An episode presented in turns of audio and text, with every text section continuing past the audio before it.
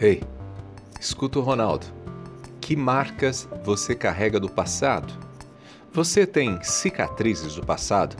Elas ainda doem? Eu costumo dizer que a vida não é um caderno à espera de novas histórias. De um caderno, a gente arranca as páginas quando a história escrita não fica muito boa. Quando a história não agrada, a gente arranca a página. Às vezes, até diante de um simples erro, a gente arranca a página. Da vida, a, da vida ninguém arranca as páginas. Não dá. Os erros cometidos seguem conosco. Frequentemente, algumas pessoas ainda nos ajudam a lembrar desses erros passados. Até jogam esses erros na nossa cara. Mas, mesmo quando ninguém fala sobre o nosso passado, a nossa memória faz emergir alguns dos episódios mais dolorosos que vivemos. Você carrega alguma dessas marcas? Se nada no seu passado te perturba, você é um privilegiado, sabia? Sinta-se um privilegiado. E não julgue quem vez ou outra chora por dores já vividas. Nem sempre é possível controlar as memórias.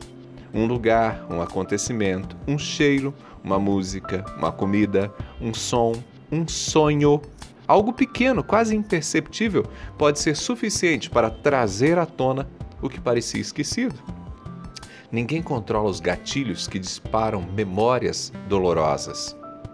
Por mais que exista o desejo de deixar tudo para trás, o que doeu volta a doer.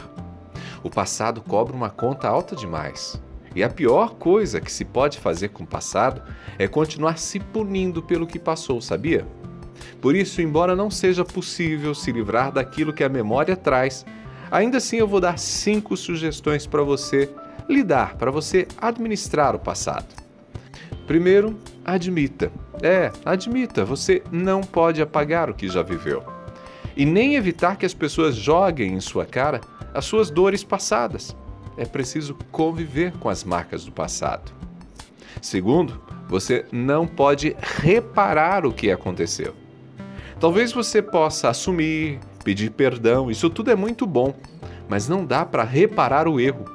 Abandone então o seu desejo de consertar o passado.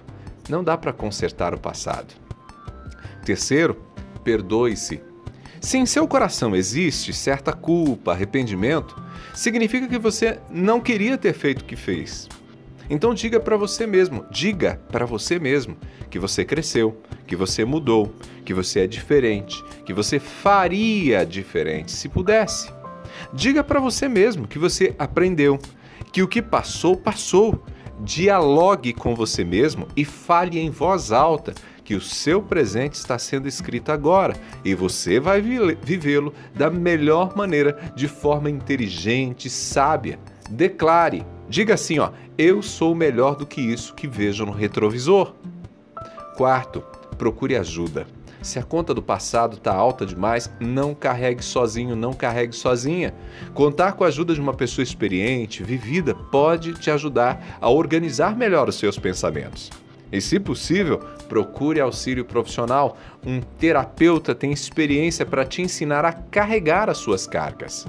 Quinto, nunca esqueça de Deus. Ele já perdoou você.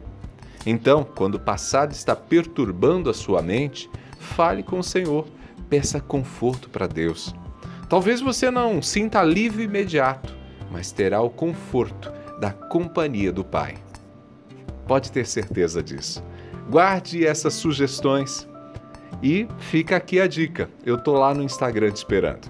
Se você passar por lá, você vai ser muito bem-vindo, muito bem-vinda. Arroba Ronaldo Neso. Arroba Ronaldo Neso. Abraços do Ronaldo, a gente se fala.